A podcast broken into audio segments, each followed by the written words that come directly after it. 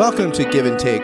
It's a podcast where yours truly, Scott Jones, talks with artists, activists, authors, theologians, philosophers, scholars, political pundits, and a host of others about their world, their work, and the lens through which they experience life. I engage my guests in a conversation that's free flowing, entertaining, unexpected, occasionally bizarre, oftentimes enlightening and informative, and above all else, deeply human. For tuning into this episode of Give and Take. My guest is Tony Jones.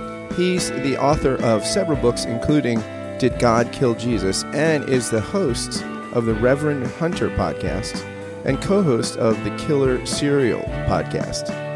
He's a great guy and an old friend, and I hope you enjoy our conversation as much as I did. I give you Tony Jones. Tony Jones, welcome to the podcast, my friend. Man, it I have begged you for so long to come on your podcast. I think I've been on other podcasts of yours. Maybe I've been on this one back in the day, like when I had a book to promote. I think Yeah, that's I think- possible. I think we ha- I had you on for a book promo. I think, yeah. I'm Which is- surprised which you don't I'm- remember it. I'm surprised you don't remember because I'm sure it was your most downloaded episode. Absolutely, it was. Of course, it was. But you wrote. It's interesting because you have. I see it in the corner there um, Yeah. of your desk. Did God kill Jesus? And I think you you make a point in that book, which I think is so kind of salient and relatively simple and clear that like basically the way I read that book is like if your atonement whatever uh, understanding you have of what happens on the cross if it's something like Jesus died so that God can love us that's bad. If it's more like because God loves us Jesus died you can have all manner of atonement theories right? But you kind of you, you look at the God is love hermeneutic and somehow if that if that if God if if God is love you can talk about substitution you can talk about victory you can talk about example. But if god has to be uh, sort of wooed into loving or or has if there's a mechanism that has to start the love kind of train going that that that any theory will just fall apart and and really be deleterious to someone's spirituality. Yeah, don't you think that one of the fallacies you hear Christians talking about is that they don't have a canon within the canon? yeah, everybody does Yeah, people are like, "Oh no, I read all scripture equally." Whatever. No, we all have we pick uh, a primary hermeneutical lens and we read all of scripture through that. Now, if that happens to be that, you know, the the Romans road or whatever, Romans 1 through 8 and this very forensic litigious version of Christianity, you're going to read everything else through that. If it's going to be if if you're Shane Claiborne and you read everything through the Sermon on the Mount, you know that Jesus is really all about lifting up the downtrodden and helping out those who are suffering. You're going to read everything through that. And I guess I just picked, yeah, like you say, the hermeneutic of God of, is love, um, kind of the Shema uh, or as the, you know, as the primary lens. Then you just think, well, why would you embrace a version of the atonement in which God isn't love, in which God is wrath. You know, God's primary characteristic is that he's super pissed off at human beings for failing him, even though in that system, it's all based on God's sovereignty, which means God knew from the get go that we were going to fail him. But he's still pissed about it. Yeah, it's a yeah, it- yeah. I mean, it's a strange, it's a strange thing, right? And, e- and even Calvin, you read like you know the 16th century reformer John Calvin's commentary on First John when it says, "While we were si- still enemies, you know, God died." And Calvin's like, "Well, I mean, of course, this is rhetorical because we have no incarnation if we were enemies. There wouldn't, you know, like so. Even it- Right. you kind of so it's interesting. The first time I ever was exposed to your work, you, you wrote a book years ago called Postmodern Youth Ministry. I remember reading it, and I thought. I was doing youth ministry at the time, and I thought this is really interesting because it's the it was the most theological youth ministry book I had ever read. Like, I mean, you you it was not this kind of a, a lot of books about for churches for they're geared at people in churches that are working with young people are are sort of atheological, right? It's here's here's how you make the program, here's how you get people on the baseball diamond or something. This was. I, I I was really into it. I remember I remember meeting you at Princeton. I was like, Tony, Tony, just you wrote this book. I that, I, I really appreciated that book. I mean, that was that that was your first kind of uh wading into theological writing right Well, first of all, I'll say I have a very vivid memory of the first time we met. Like, I remember where I was sitting in the whatever it's called, the PhD library. in the computer suite you were in the computer yeah i remember yeah, it was like you walked into yeah. the suite and it was over on the right. There were like these carols, kind of. It, it, it, it was it was uh and i i was like i vividly remember standing in the doorway and you coming up and introducing yourself to me because you're a you're like uh you have a big i mean i think you and i both we there's it's a big presence we bring a big presence People notice us room. in the room. People notice us in the room. yeah there's a kind of an electricity or an authority or whatever that, that an energy that we bring with, with us and so i just remember that energy like being confronted with that energy of yours and obviously we uh we became friends over our shared time at Princeton, during which, quite honestly, both of us went through some trials, like some personal, Yeah, re- yeah. relational trials while we were overlapping there. Um, Yeah, the school of suffering bonds people, right? I mean, it's an interesting. Oh, yeah. thing. yeah, and and you learn, you do learn um, who your friends are by how that's who, res- sure. who respond, how people respond in suffering. I think it's an interesting uh, uh, kind of thing that we're, we're we're when things are going great. I mean, not that people aren't your friends, but you, but it, it it doesn't really cost anybody anything to be a friend when the when things are fair weather, right? But but it's when uh, things are hard that actually friendship can be costly and, and challenging. Well, and you also, you know, there's so much in, in stuff that you and I have both read uh, in postmodern philosophy, which gets back to, you know, that first book I wrote. Um, you think about Derrida writing about the gift, and there is no such thing as a gift. Uh, There's no such thing as an unconditional gift that's given when the giver is known. Um, I think his work on the get on gift is brilliant, and it it's helped me to understand, I guess, um, the abandonment I felt from some people when I no longer had power. So I no longer really had anything to offer people. Like I went from being a guy who could help people get book contracts and speaking gigs and you know uh, had a had a blog that was read by a lot of people and stuff like that having that all go away i the the friendships that were contingent upon what I had to offer materially to someone's life when that ended you do really yeah you i'm and I'm not casting aspersions on those people because I'm sure I've done the same thing Sure, sure, people. sure, sure. you know when I was climbing the ladder when I was in my 30s I'm sure that I made judgments about how valuable someone would be to my advancement and didn't really follow up on the friendships that weren't. Uh, but now in my 50s, having lost remember most blog- of that, you know, yeah. Do you remember blogging too? Like, I, I, maybe podcasts and stuff are, is kind of the new, and social, and certain sort of social media are the new blogging. But remember, like, I remember when you were blogging, and people like you would write stuff, and it generated a lot. I mean, the blog, the blogosphere was a really interesting time when people that was a, a, a way for a lot of people. Religious and non-religious, like that was the currency and exchange of ideas. Where and it was kind of it, it was intense, right? I mean, you you you looked for a new blog post, and you were you know, you would, I mean, you got me into blogging for a while and I, I was, you know, writing and and, it was an interesting, I mean, I, I think it's kind of, there's not the excitement around it anymore. Um, it, it, it seems like, I mean, there's some, I mean, I'm sure some of it, but it's just, it seems like most of the splashes are not made there. I guess they're made more on YouTube and through podcasts and stuff, but that time was really interesting and exciting. Oh my gosh. I, you know, if there's, if, if I ever, when, when I read about how, um, you know, th- Facebook is designed or Twitter is designed to um, cause chemical, re- re- you know, euphoric style chemical reactions in your brain when you see you have a notification or when you post something on Facebook that gets a lot of likes or something. I remember that feeling from blogging. You know, I would write.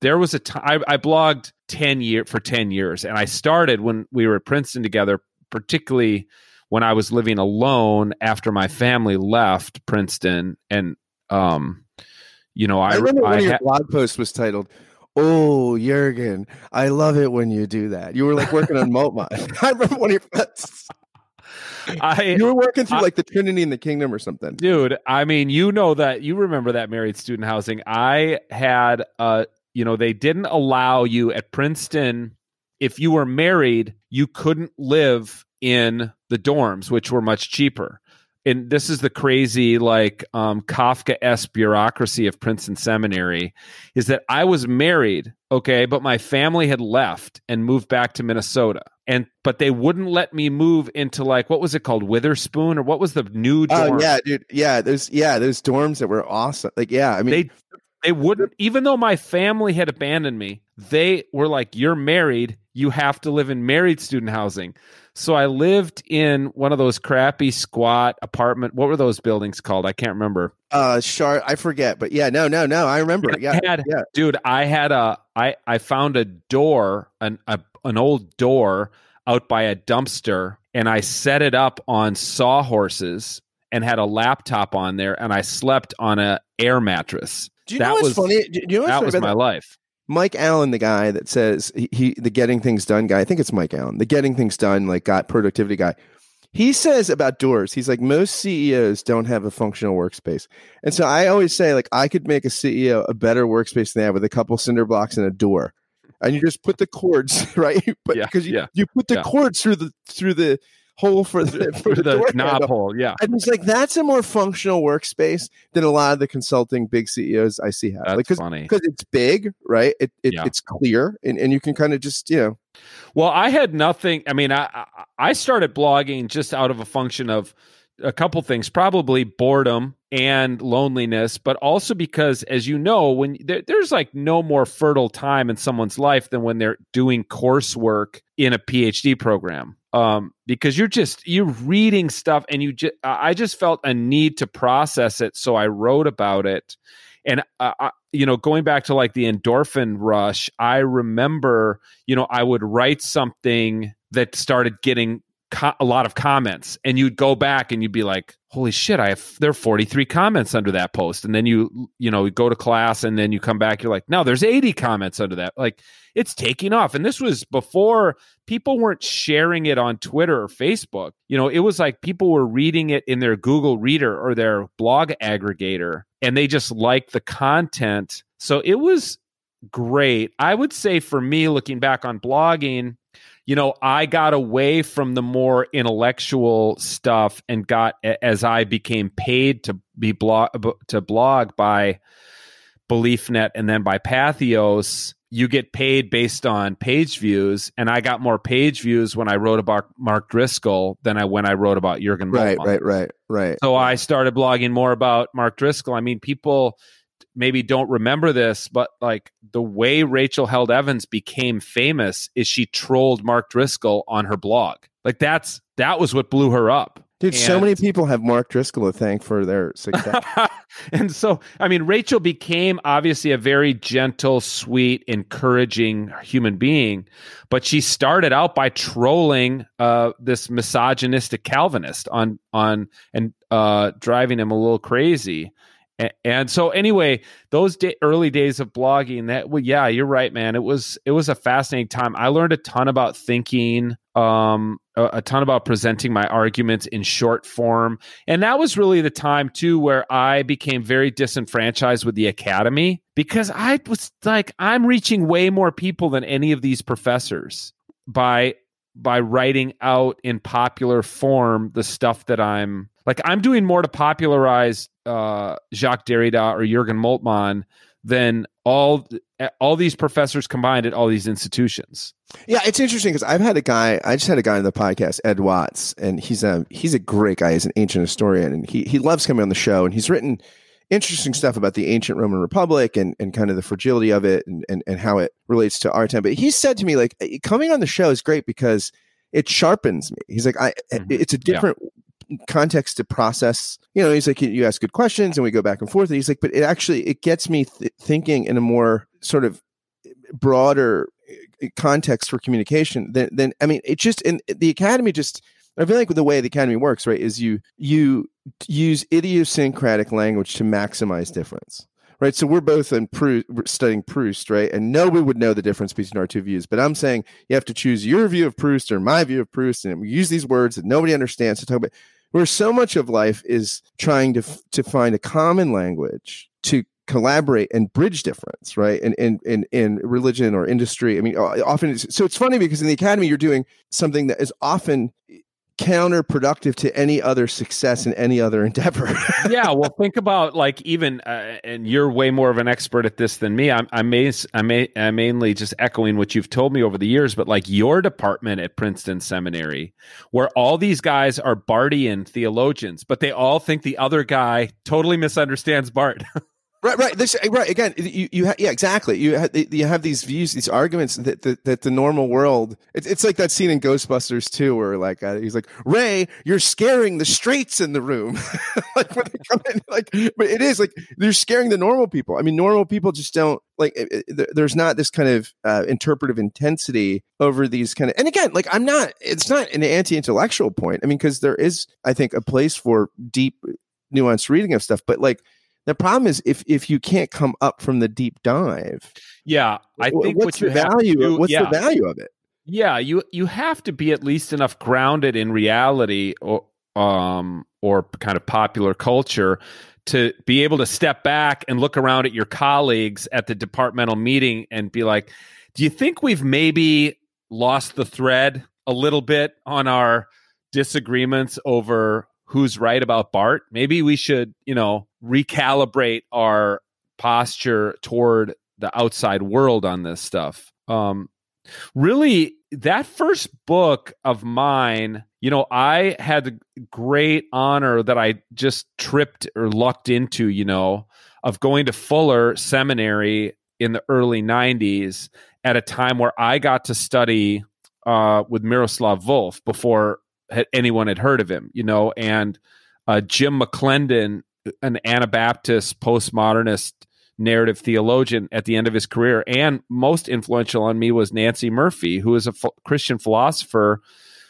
who had we just did a ton of work on on like the in the Anglo American uh postmodern tradition. I mean, we're reading Wittgenstein and J.L. Austin and Willard Van Orman Quine. I mean, who, who's reading that in an MDiv program in the early 90s, you know? Yeah, that's three fascinating figures that you're talking about there. To McClendon, Murphy, and, and Miroslav Volf. I mean, these are people that are were ahead of their time. I mean, in Volf, I mean, I think Volf is probably the best North American public theologian we have now. I mean, he actually really does public theology, he writes interesting things that are theologically robust, but he writes them for the wider culture, which I just – it seems to me a lot of theologians don't do anymore.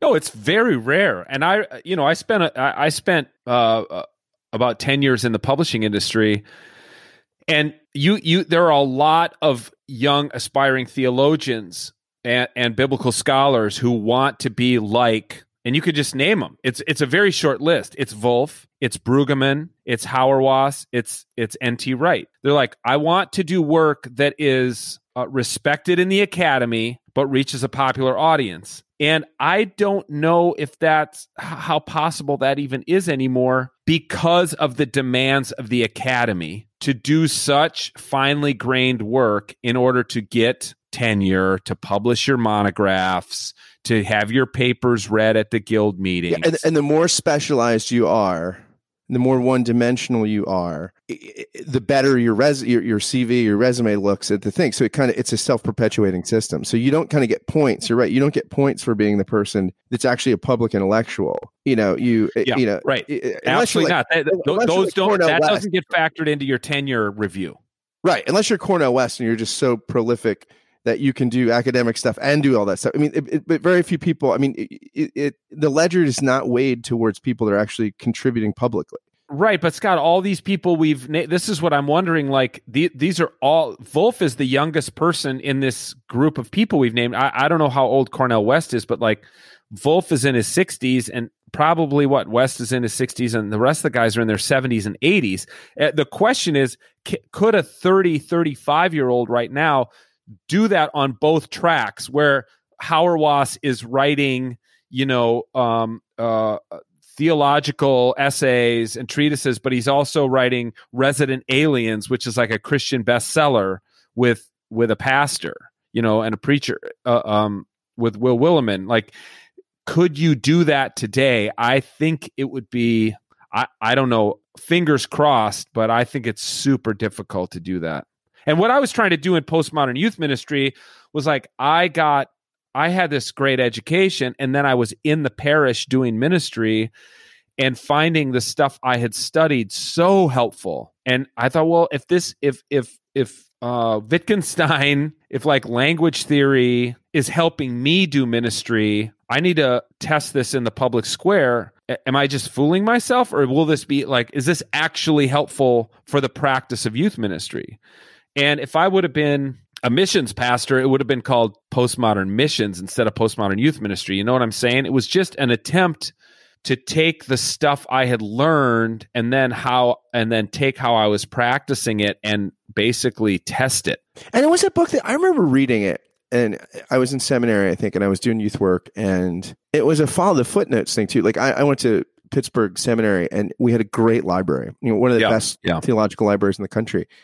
And it was a book that, like, I what I loved about is I could follow the footnotes, and so it helped me kind of. Um, it, it was one of those things where it gave me a lot of good questions too. I mean, it was just a really unique kind of piece of work that I had not, I hadn't seen anything like it before. And, that, and that's why I remember meeting you. I was like, dude, I, I remember you in the street I was like, you wrote this great book. That was really because it was an important book for me. I mean, it was something that really like sparked me intellectually at a time when, again, I was a practitioner and trying to think through that stuff. And there was not a lot of the literature that was representative like that. That was like from a practitioner that was thinking, uh, you know, intellectually in a rigorous way about their own discipline. So shifting gears, I want to talk to you about your podcast. Yeah.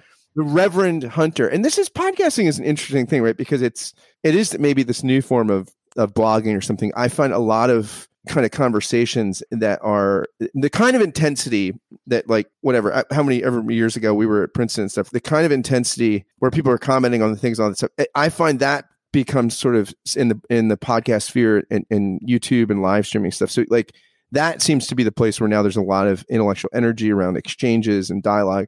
So you have this thing, the Reverend Hunter, where you are a hunter, you are an outdoorsman, and you're and you are a member of you know the clergy, the ministry, and so you're this you're this hunter that is you know this kind of a what are you like a Christianized Thoreau now? You're going out there and what are you? This is interesting to me. Um, you know, it, it's not. It, it, there, there are similar threads with the book Postmodern Youth Ministry because uh, after I went through a huge like life trauma crisis that basically stripped away everything that I had built in my career for 25 years, and I was left with very little. Um, the one thing that was giving me solace and comfort was hunting. Because you know there there there are obviously some friends like you who stuck by me through tough times. There's a lot of others who didn't. And um, there was a lot of stuff written about me on the internet. But when i would go out to south dakota and hunt these guys didn't give a shit what was about me on the internet you know like Yeah, they did not care. They were like, Tony's a good hunter. He's uh, safe with his gun. He's got a good dog. It, it's it's um it was very simple what they were looking for, and so there was that aspect of it of just I was with guys who you know I don't agree with. I don't agree with them theologically. I don't agree with them politically. They didn't care. They they they loved me for who I was. Um, and isn't that liberating for a space in the culture where it's not politicized and tribalized? Like it, I mean, it because you know it's like I just want to go to Chick Fil A and eat my sandwich. I don't want to think about yeah, what the implications are for my chicken sandwich or everything. But that but that is where we live, right? Where every it seems like every square inch of public and private life is so politicized and so hyper tribally cut up. And so like the fact that you could go out with people and like have a different differences of opinion but didn't matter because this space wasn't politicized is is is a, a liberative thing right? I mean there's freedom in that. It's rare. It's rare. And i do there was a funny time um you know i had been hunting in south dakota in 2016 in like october pheasant hunting. And then i went back out in i think the first week of november. And i remember walking into shorty's diner in Platte, South Dakota, and you walk in and like half the place is in blaze orange. You know, there's a couple Bible studies going on, and then it's a bunch of pheasant hunters. And as I, I walked in, I'm I'm in my blaze orange. You know, we're ready to getting ready to go out to hunt and gonna have some pancakes first. And I walk in, and this whole the way, table. my- blaze, blaze orange sounds like an adult film stars. Now. Here, here we go. Feature this this this uh, this this adult film features Blaze Orange. I'm picturing a guy with orange hair. Probably, yeah, I could see it. Yeah, this whole table of guys, my buddies, they turn to me, Hillary. They all start call- calling me Hillary. They think it's hilarious because, of course, two months earlier we'd been out there, and I've been like, "Look, you guys, I'm really sorry to break it to you, but Trump's going to get destroyed. Hillary's going to win in a landslide. It's not even going to be close, you know."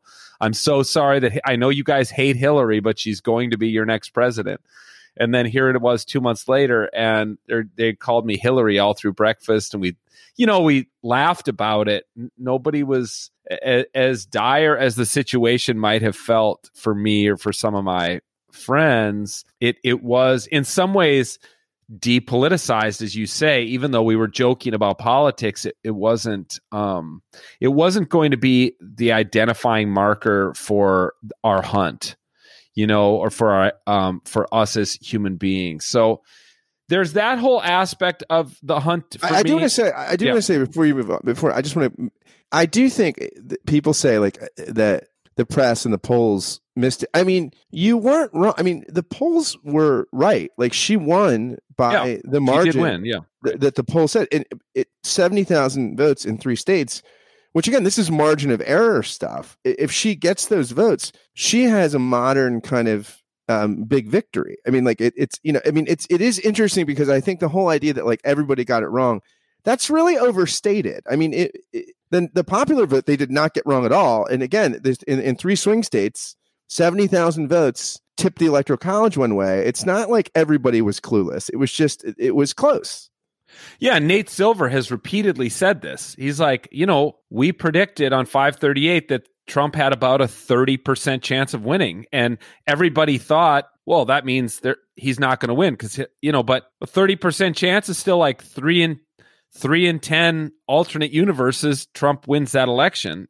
Um, and you do think it's crazy to think that there's some little thing like the Comey letter, or if Hillary would have gone to Wisconsin, or, you know, there's any one little thing could have tipped that the other way. And you wonder if there's an alternate universe somewhere where Hillary did visit Wisconsin and she's now the president. You know, it, it was that close like you say. Yeah. Yeah, yeah, yeah. I mean, and that and that was the one of the worst run campaigns too. I mean, Hillary spent a lot of money. It was I don't know why she just didn't hire everybody that Obama had. Um, yeah, yeah, I know. Got got just destroyed by. I mean, yeah, or R- Russia or whatever it is. It, it's. uh I mean, who knows? But I was going to say the other thing about hunting that's the more obvious thing probably for people is that I'm outside, you know, like I'm in nature and I it's funny that the kind of things that I think about as a result of being a hunter, I never talked about when I was a pastor. Like we talk well, for instance, Scott, we one of the things hunters talk about all the time is ethics. So yeah. there's all sorts of ethics about the ethics of fair chase of an animal, um, how you track down a wounded animal, uh, what equipment is fair to use to try to take an animal. It's it's very interesting. Like you listen to hunting podcasts, they're constantly talking about the ethics of fair chase, and you just never really. I just ne- like when I was a church pastor, we never talked about ethics. I mean, I took classes on ethics in in my MDiv and in my PhD, but never like when I was a pastor, we didn't sit around and say like, are we running this church in an ethical manner? Hmm. That was just never a conversation we had. Um, and then you also have all these conversations, and, and I have personal reflections on stuff like eating meat and the violence implicit in the act of eating meat. And I don't remember in in all my years of of listening to sermons, I ne- and, and look, you, you're sitting in a you're sitting in a uh, in a congregation surrounded by people who are carnivores. They're all eating meat. You never hear a sermon ever about let's talk about eating meat. Like what is that? Th- this is one thing that every one of us does multiple times per day. What are the ethical, what are the Christian implications in the act of eating meat? When I started reading Karl Barth in seminary, it was a Barth reading course, and we read this great 20th century theologian. For people who don't know him, um, one of the, you know one of the great modern Christian thinkers, and he, we read in his Ethics of Creation, he has a whole section on vegetarianism and should we? No kidding. Be, yeah, it's amazing. I, I, mean, and but he talks about how basically, you know, he he he he says that uh, uh, above every butcher and vivisection shop should have Romans 8 23 all of creation groans for redemption. And he talks about like how basically we have to protect life and yet he thinks vegetarianism is kind of over realized uh, you know what theologians call eschatology. It's too much kingdom now. It's too much like the lion doesn't yet lay down with lamb. But he has this really sophisticated discussion of of of of this of hunt of hunting and and and animal. I mean, it's it's incre- I mean, it's incredible uh, it, it, the nuance and, and and and deliberateness with which he treats this issue is unbelievable. And and again, you're right. Like you never hear it talked about. And, and here, I was reading him at that time, and I was like, wow, this is unlike any theologian I've read. I mean, this is really interesting that he's actually really thinking about these things. Okay, I'm gonna ha- we're gonna I'm gonna have you reread that section, and I'm gonna read it, and then I'm gonna have you on my Reverend Hunter podcast to talk about it because that would be fascinating. To- he, he also has in the same section, like because it's all about like his ethics of creation. He's thinking as a Christian, but he's thinking like, but what do Christians do that everybody else does? So, but how do we do them Christian? Yeah. Like, how do you like neighbor, neighborliness and being parent, you know, parents and and, and being um, children and all this stuff. He has this great section of the ethics of illness and he says the first thing that ethically is required of you as a Christian when you're ill is to conjure up, is to, to, to get in your mind the notion that God is not using this illness to judge you that Christ the judge has kind of been judged in your place. And so you, you can't, so it's just a fascinating kind of, uh, it's just fascinating. I mean, his, his, nuance on these issues is like, and and that's where I kind of fell in love with Barth. I was like, wow, this guy's like got the Bible open. He's got psychologists. He's got he's got he's reading everything in the 20th century intellectual kind of marketplace, and and throwing all this into a Christian view of what it means to be a human. I thought this this is this is like made me want to it made me want to study theology. Well, there was something about him like that was a break, wasn't that? Wouldn't you say? I mean, there were probably other. Th- theologians who were doing that, but the other theologians who were who were doing that were more being led by culture. He had he had some brilliance at not giving up theological orthodoxy while letting cultural um you know uh uh cultural imports uh, affect his theology.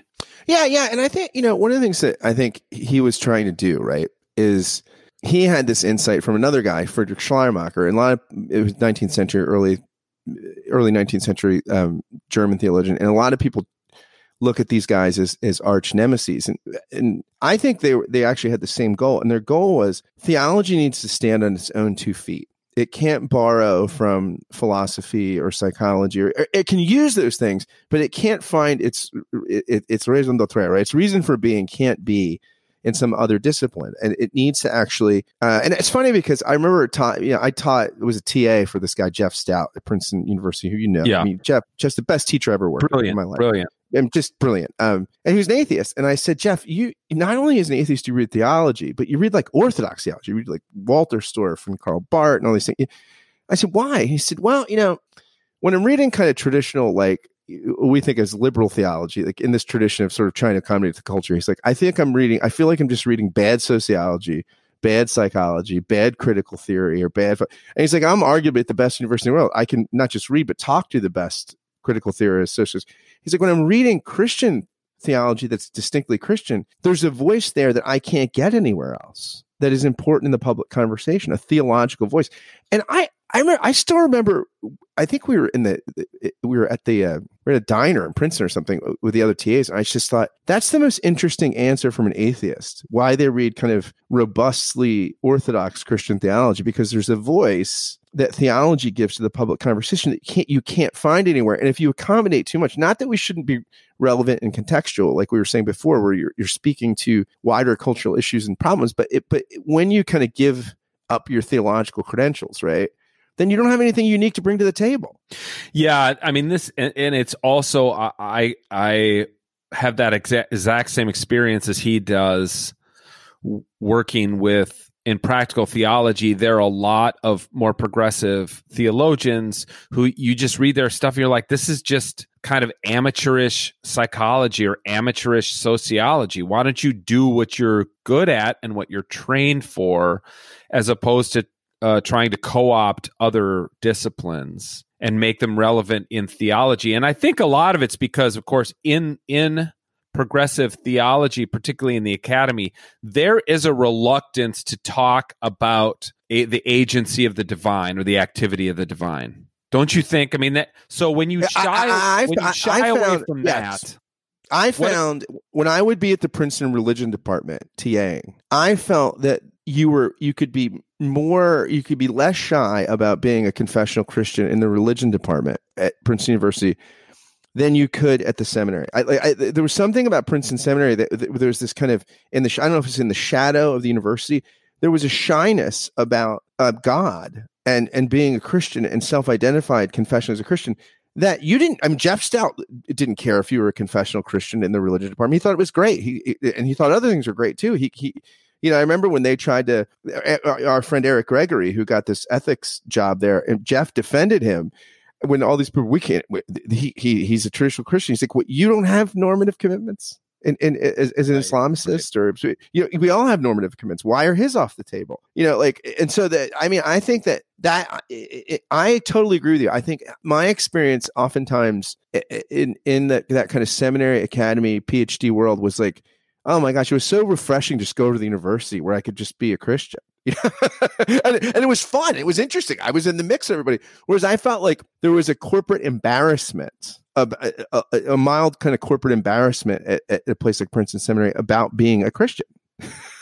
Yes, yeah, yeah, that's right. Like, in order to be taken seriously in the academy, we have to pretend like we don't have these uh, faith commitments. And what's but what here's here's another thing though that that makes me think of is because I went to a secular college, and I remember being told in youth group before I left. Um, oh, they hate Christians at Ivy League schools. You're going to get destroyed, you know. And then I got to that Ivy League school, and I was told the same thing by campus, which was Dartmouth, right? Which was Dartmouth. Yeah, What, and I was told the same thing. Also, by, your schoolmate Robert J. Gagnon, Robert A. J. Gagnon from Pittsburgh Seminary. Well, uh, formerly Pittsburgh Seminary. Yeah, yeah, yeah, yeah, yeah. yeah. yeah, yeah. I, there's a few IIIs in Dartmouth history. You know, uh, Dinesh D'Souza had left there just a couple years before I got there, and etc. But um, Campus Crusade used the same line on us. Like don't take any classes in the Dartmouth religion department. They hate Christians.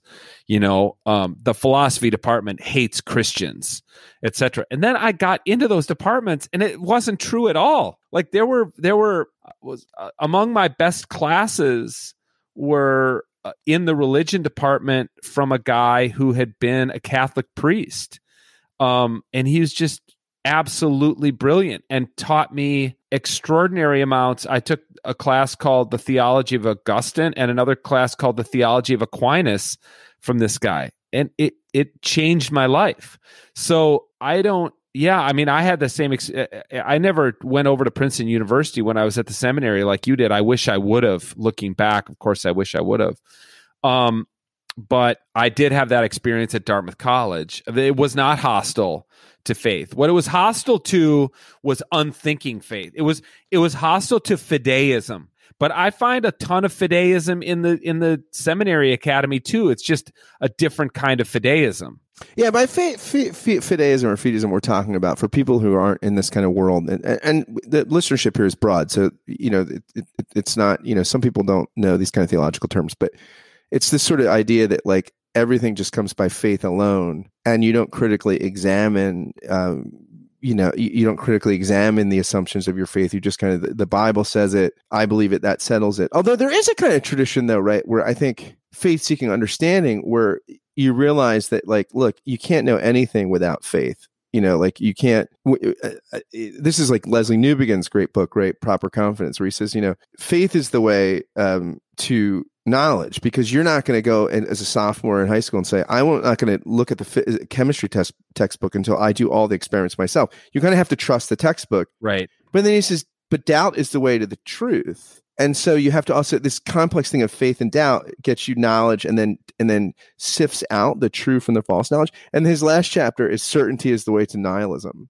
And, and like if if you're if you require certainty you will become a nihilist right? Because there is no i mean i guess if god would want it you know whoever uh, our creators if they'd wanted us to be if god would want us to be certain we would have been wired differently because human life is so uh, finite fragile perspectival that all we have is is this dance right between faith and doubt to find the truth and and you can and you can doubt any of your assumptions but you can't doubt all of them at the same time so you're always kind of you know, in this, uh, I, I mean, this uh, this scholar of the pandemic has said, you know, this whole everything we know about pandemics is hammer and dance. So you we're in the hammer mode now, lockdown, and then you you let people out a little bit, right, for the dance, and then if it gets bad, you hammer again. But that's sort of the faith doubt dynamic, right?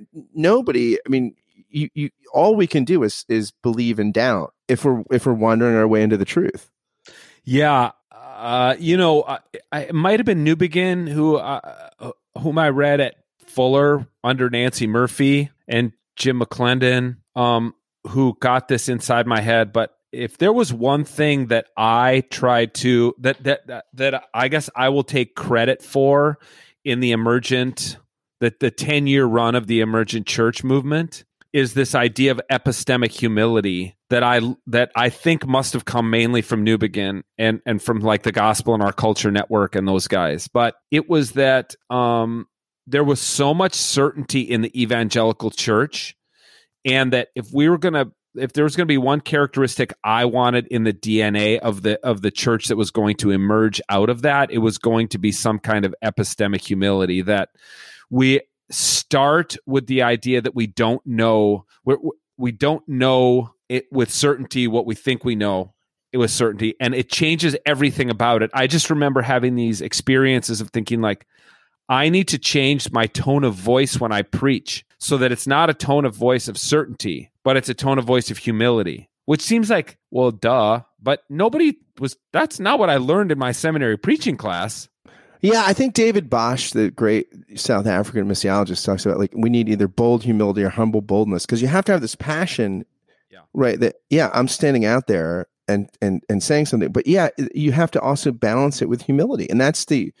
And these are things like I always think like things like preaching are a lot more akin to like stand up comedy or something, right? Like that. That's that's the, the, all the preaching I've done in the last years of my life, I think I've related more to stand up comedians than to philosophers or theologians or lectures because you, you have this whole performative aspect, right? Where you have to kind of, um, the message is distinct from the medium and yet inseparable from it, right? And so you have to, exactly what you're saying. Like it's interesting that you just knew that you had something about who you were kinetically, vocally, just, just the, even a thing like tone can make all the difference, right?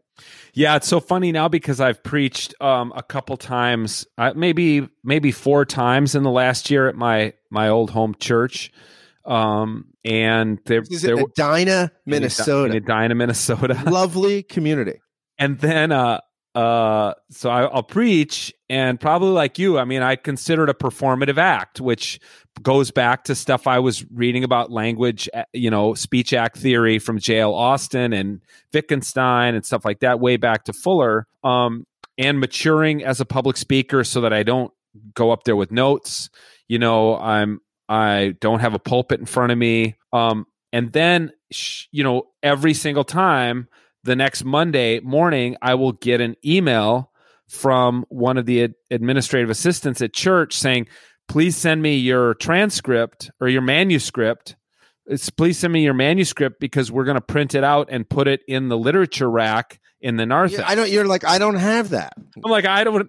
I don't have it. So then she emails me back and says, "Well, um, uh, can I transcribe it?" They you know the the the pastoral staff would like me to transcribe it because people have asked for your the sermon they want to they want to read it again i'm like no it's not it's not the thing. Trans- i'm not going to let not the thing it, it is not the thing and people don't understand like so even the people that look like they're not reading or reading. I remember Rachel Maddow was on Howard Stern a couple years ago. It was one of the best interviews. I mean, she's a big fan of his. He's a big fan of hers, and they, and he said to her, "How much are you reading?"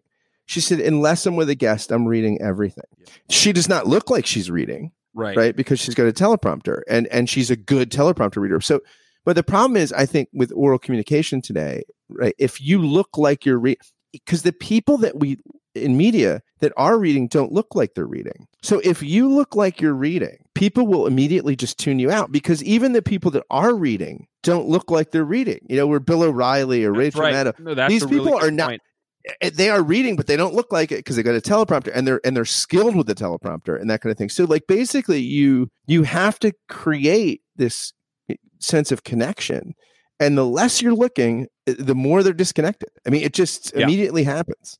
And I grew up. Look, I grew up with a preacher who, um, who wrote his sermons out, and they were beautifully written, beautifully written manuscripts that were then published and in the literature rack the next week. And people would grab them and take them home to read them. And my parents you know in my parents house there's still stacks of these old printed out sermons.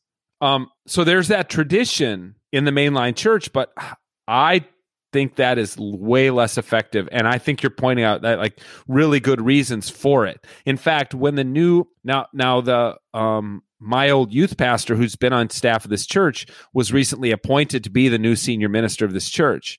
And i went out to lunch with him and i said when i was in youth group i watched you give and then i was his intern and etc i watched you give hundreds of talks with just a few notes scribbled on a piece of paper and they were funny and engaging and endearing. You made people laugh and you made people cry when did you start reading a manuscript? And he's like when i became an adult pastor and the senior minister said you know you probably should manuscript out your sermons because you get up there and you kind of sometimes you get lost. And i just said I, I said my encouragement to you is to try to untether yourself from a manuscript and get back to because i will get i will when i'm preaching now i will forsake some of the preciseness of language that i would have The precision For- does not matter. It or a does not matter. for a real human connection with the audience. I would rather have no pulpit and no piece of paper between me and the, and the congregation than I would to make sure I nail all of my points exactly right. I would rather have some verbal miscues and have a connection with the audience because I think you're exactly right. The audience has changed. Yeah, I mean, it's not. I mean, It, what amazes me, like Jonathan Edwards, people are getting slain in the spirit during these sermons, right? And I find it easier to read some a philosopher like Hegel sometimes than to read Edwards' sermons because there's this weird, like 18th century style where they point, subpoint, doctrine. I mean, th- these sermons, these sermons are like, and he's reading them, and yet, but their expectations were different. Sure, Right, of so- course. so I mean, Scott, even listen, like our parents, when when we were growing up, our parents were watching Walter Cronkite read the news off a piece of paper in front of Yeah, and now uh, you know now you can go on youtube and you find the funny blooper reels when the teleprompter breaks these local news like local newscasters news anchors they don't know what to do when the new yeah, the yeah, yeah, yeah, yeah, yeah, yeah. they're Yeah. just completely lost. It's it's awkward because they don't know how to ad lib it or whatever. They are anchored to that scrolling text in front of them. Um so it's it's uh i i agree with you. I think it would be fascinating to watch um to have like one of those philosophers of language now uh like a jl austin or whatever be watching stand-up comedy i don't know do you watch um the marvelous mrs maisel I have not. I have not. I've heard great things about it. it's a great show, but the most fascinating character for me on that show, I think, is is the Lenny Bruce character. It's kind of a fictionalized version of Lenny Bruce, and it's caused me to do a, like a deep dive into, you know, not just reading his Wikipedia page, but like listening to audio of of his stand up routines and and stuff like that that caused him to get arrested. But how he what he did was so groundbreaking and brilliant with the spoken word in such a fraught time in American history. You know, he was pushing boundaries and clearly brilliant, absolutely brilliant. Um, and you just wonder. I don't know. I see. I see like the, some of these social justice preach. It, it- here's what. Here's what it's hard to do now is to do that with a sense of authenticity that doesn't just seem like an act, because I see um, images. Go And this is what Trump has pulled off brilliant, right? Like Trump will go to people in parts of the country he would never socialize with. He would never want to Right. be caught there. Right. But he performs this act that looks and feels authentic. Like these rally, I mean, the rallies are amazing. I mean, what he does, I mean, in those rallies is absolutely incredible. for There's those of us for those of us who are who are practiced public speakers we can watch him at a rally and you can watch him um, when he says something that gets a certain level of audience response he repeats it and doubles down on it you can watch him leave the teleprompter and go Who are down- the who are the FBI? Oh, the great lovers, Strzok and Page, the great lovers. he, he makes fun of their love affair, but it's like so. Like I, I'm, I, I, and again, I'm an intellectual guy. I see through all this stuff. I am enthralled. yeah, yeah. I remember, dude. I remember uh, very vividly. There, there were not many atheists when I was growing up in Edina, Minnesota. But down the street from us, very close friends of ours who had kids our same age, was um, like kind of a secular Jew mom married to a guy who was an avowed atheist. He was the only atheist I knew. And I remember going to his house. He watched a ton of TV. This guy, Tim Doyle, great guy, loved this guy. He um he would watch Jimmy Swaggart every Saturday or every Sunday morning, every Sunday morning. And I would go, I remember being at his house one time. I don't know, I was maybe in middle school or high school, and I'm like super Christian kid into youth group and planning to go to seminary and be a minister. And I asked him, I'm like, there's Jimmy Swaggart up there. This was pre Jimmy Swaggart's fall, you know, like when he had huge audiences and he's crying, you know, he's got a hanky in one hand with every sermon. He's weeping and people are, you know, cheering him on and crying in the in the audience. And I asked him, I'm like, why are you watching Jimmy Swaggart? He's like, when I watch Jimmy, I, he said, I think it's fascinating. When I watch Jimmy Swaggart, I understand Hitler. Like I see how Hitler did it. The power of the spoken word to move masses of people. We've made it 55 minutes without a Hitler reference, but there it is. There's our, there's our Hitler reference. 55 minutes, folks. We hit it minute 55. We uh, we uh, we we we had our Hitler reference today. There it is. So so like okay, so everybody is in COVID lockdown. I I wonder like I'm starting. I mean, I'm seeing projections. I read so for, the things that blow my mind. I saw two days ago there was a a, a meat packing plant in Missouri that had 323 asymptomatic cases. All Like, asymptomatic, yeah, and so they're just carrying carrying the virus all around. spreading it. Uh, that if we open up, right, like fully, the projections are like I just saw that, that by the end of June, our death rate will be at, at three hundred and fifty thousand. I, I just don't know. Like I, I'm starting to wonder, like these apocalyptic. Are we in Walking Dead territory? Like, I mean, is this going to like? And yeah, at the same time, the stock market is banking on the futures. I mean, we're podcasting. There's data and internet, and it, it, it's this weird thing where, like, it, it seems like the world is falling apart, and yet this online virtual world is sort of maintaining it, it its full force sort of continuity. I mean, this is just really weird. It doesn't seem to me that we can continue to socially isolate until there's a vaccine. It do, it doesn't. there is not going to be a vaccine. I mean, No, it's gonna be like years, at months. least yeah, two to four years. I, I don't see. I, I my brother and I recently had this conversation with my mom, who's seventy seven. She's been totally isolated except from us for six weeks, and she's like, "I really would like to go to the grocery store," and we said, "Go." To the freaking grocery store because you can't stay in your house for two years, mom if you're and we said to her you know like you get it there's probably a 10% chance you die of it. If i get it there's probably a 1% chance i die of it. If my kids get it there's probably a one tenth of 1% chance that they die of it. But yeah 77 year old woman you know with a history of bronchitis she might die of it. But i'm like what are you going to do? Stay in your house till you're 79 or 80 like go to the grocery store wear a mask wear gloves. Like we're going to go up north to our family cabin we're we're to figure out how to see my brother in Oregon. Um, I'm putting my kid on a plane tomorrow morning to fly to South Carolina to spend two weeks with his mom. We're just to have to start to take some risks, and uh, I I wonder. I just you know we're, we're there have been other pandemics before, but there's never been a pandemic in a time of hypermedia. Yeah, I mean that's the thing. I mean, in the media, I mean, it's interesting. The thing that I think concerns me the most is like, okay, so Trump says something silly about, hey, maybe we could do a disinfect it and kind of clean ourselves out. So Fox kind of largely ignores it, although some of the people talked about, but MSNBC runs it on a loop, and I'm like, I, I don't know. Like everybody knows Trump says things like this. I don't know that that's helpful that w- what we need is like a lot of information because we're going to have to have a consent of the governed kind of moment right where we say these are the risks we'll take together. And I, I just i feel like the media coverage is not helping us get to the point where we can say like these are the here's how we'll move forward together. Like here's how we'll you know kind of consider the measured risks and and we're because we're going to have to come up with something. It can't just be like oh if you want to keep the if you want to end the shutdown, you, you hate human life, or if you want to maintain the shutdown, you know, you, you don't care about the economy or the country. Like we're going to have to come to some kind of consensus of how we'll negotiate this stuff. And I, I just feel like that the media conversation is not helping us. That's because, like you're saying, there, there's going to have to be some kind of complex, nuanced decision.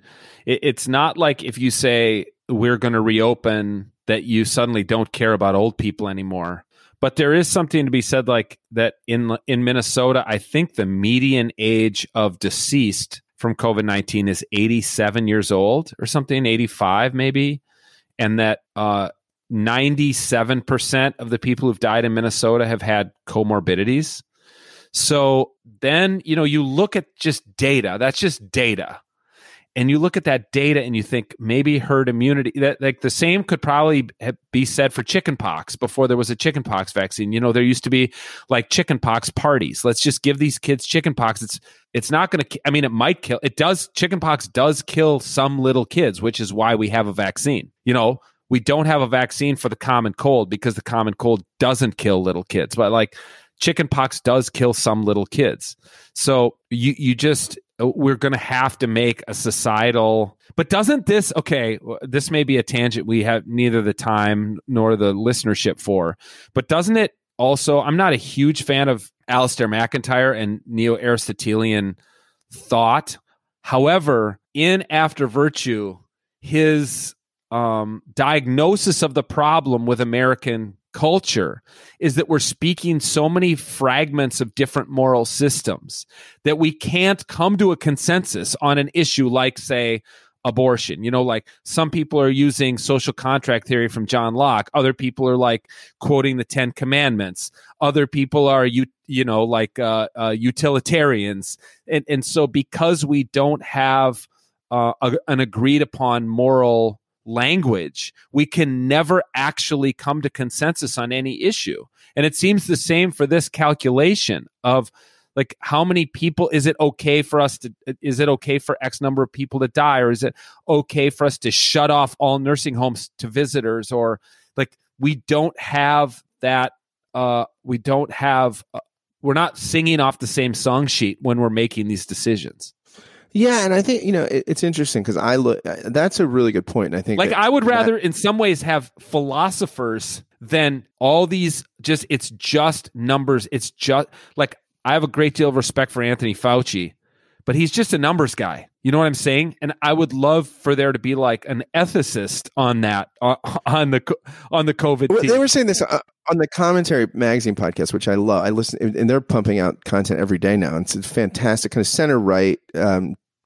Jewish, you know, it, they're they're great. Like, but they were saying like with doctors, the doctors tell you, okay, like say, like let's say, okay, you need to lose 30 pounds in a month. Well, how do you do it? Okay, you eat 800 calories a day, but then you say the doctor, I can't do that. and like, but this is, but this is what the, the public health lens looks like, right? Because if we're going to stop the virus, this is the prescription. And then it's sort of like the person that can't eat 800 calories a day for a month. Like, like that becomes the question. What can we do as a polity, as a public? Like, what can we handle? And, you know, and, and you're right. I think, eh, how do we figure that out? And, and, and, and we're going to have to have some really awkward conversations about, you know, what can we do to maintain the, the public health and also have a life, you know, like you would with your doctor. I mean, like, ideally, again, ideally, your doctor can tell you all the things for health, but you're not going to probably cut out um, red meat, scotch, 1200 calories. Da, da, da. So, so it's what can you do yeah. that gets you to relative health? And again, that that's it's that's not meant to sound callous. It's just it is realistically like we're not that different collectively than we are as individuals. And you just wouldn't turn all of your life over to uh, a, a, medical specialist that tells you, okay, I can kill the disease if you do all X, X, X, Y, Z. I mean, that's just like, that's the problem, right? Like, what can we handle as a society? Yeah, it, I mean, let let's just take another social issue like abortion, where all the uh, you know the numbers show that abortions are down. Abortions are the lowest they've been since Roe v. Wade. Why? Well, because because first of all, high school kids are super well educated about um, you know sexual health. Two, um, both contraceptives and like the morning after pill are readily available. And three, most experts are saying because boys watch so much porn that they're and they're masturbating that they don't need they're not having as much sex. Truly, truly. There you go. There you go. Porn. This is the thing. But like pro do but like do pro lifers celebrate the low numbers of abortions? Well, they don't because again, it's n- they're not looking to lower the number of abortions. They're they're looking to absolutely eliminate all abortions. And again, it's just not even and but then like do pro choicers are people who are pro choice are they celebrating the lower number of abortions? Well, no, they're not because then it looks the optics are bad because it looks like they don't that they're against abortion if they celebrate fewer abortions. It's just like it's madness. It's madness because we don't have any kind of shared moral language for making decisions like this or deciding what's best for our society. It's why anti, you know, it's it's why there's been a rise of anti-vaxxers, which has been obviously exacerbated by the internet because these people who wouldn't have been able to find each other before can now find each other. And this is a huge problem, I think, with the internet. It's the same with these people who are going to state capitals with their assault rifles and protesting, you know, liberate Minnesota or liberate Michigan. The problem is that they can find each other now Whereas they right. wouldn't have been, and then funders, and then have, funders, and yeah. funders can fund them, and because these things are fun, uh, these are being funded. I mean, right. they're not. Of course, of course. It, yeah, it's interesting too. Like I've noticed, like the, a lot of the, I mean, a simple thing why certain states like Florida or other states like want to open up is you think they don't have income taxes, they don't have state income tax, right? And so if you were in a blue state, um, you know, like uh, that has income tax, you, I mean, you're hurting, but like it, people are working from home and getting paychecks and you're still getting income, you know, revenue. But if you're a red state and you don't have any income tax, you're thinking you need sales tax. Up, exactly. We need, we need people to buy shit or else it's, it's over. I mean, right, right, right. Yeah. It's, uh, I don't know that I'm writing a, I'm writing a historical fiction novel about right at the end of the Roman Empire and I do, you know, I do see parallels. I know you had a guest on who's an expert in that stuff a couple days ago. Um, yeah, I do see parallels. I don't know. going back to your very first question an hour and five minutes ago, uh, you know, I don't know if this isn't the end of, you know, the end of the American experiment. Um, and not because of COVID 19. I think that has just magnified issues that we that were already intractable issues. Right. Issues it's like, it's like, a, it's like a stress test. You take yeah. the doctors, you know, you take the stress test to see what your yeah, body get on the treadmill, you get right. your heart rate up, and there's like, sorry, man, the damage to your heart is too great. Enjoy your remaining days, but we can't fix you. Well, Tony, uh, I don't know if the end of the experiment will happen or not, but if it does, you can hunt. So, and you'll be well, you'll be advantaged because you'll be able to eat because you'll be able to, you know, get like I've heard like somebody was telling me they were talking to people that like lived through the depression years ago, and they said there were no animals in the woods anymore because people were just running to eat them. Like, no, so, that's hey, right. Hey, it's true. You are poised to eat. yeah, the, the uh, great the, the American like conservation hunting uh, movement of conserving and managing wild game started with Teddy Roosevelt, but really it was after the Great Depression that Congress started passing uh, act, you know, legislation that was meant to manage wild game, so that there would be, you know, putting limits on on the uh, the amount of wild game you could hunt and take and things like that. Yeah, but I'll tell you what, man, you know, all the uh, meat rationing at all the stores, I we have not bought any meat. Um, our freezer, we've been eating wild game. Last night we had uh, elk tacos. So every night it's something some Wow. wild game. I might move to Minnesota. That sounds fantastic. Yeah. Tony, thanks again. We'll do it again soon, and All I will right. come on your podcast and talk about Barth and animals. That'd be great. Great to see you. Thanks, my friend. Thanks for listening to this episode of Give and Take. If you like what you've heard here, please do a few things for me. Go share about this episode in iTunes, write a review, give it a rating, share the love and goodness, or go on social media, share a link to the episode on Twitter or Facebook or Instagram. Please pass along the love and goodness if you've experienced it here. Thanks again. Thanks again for listening to this episode of Give and Take. And until next time, friends, fare thee well.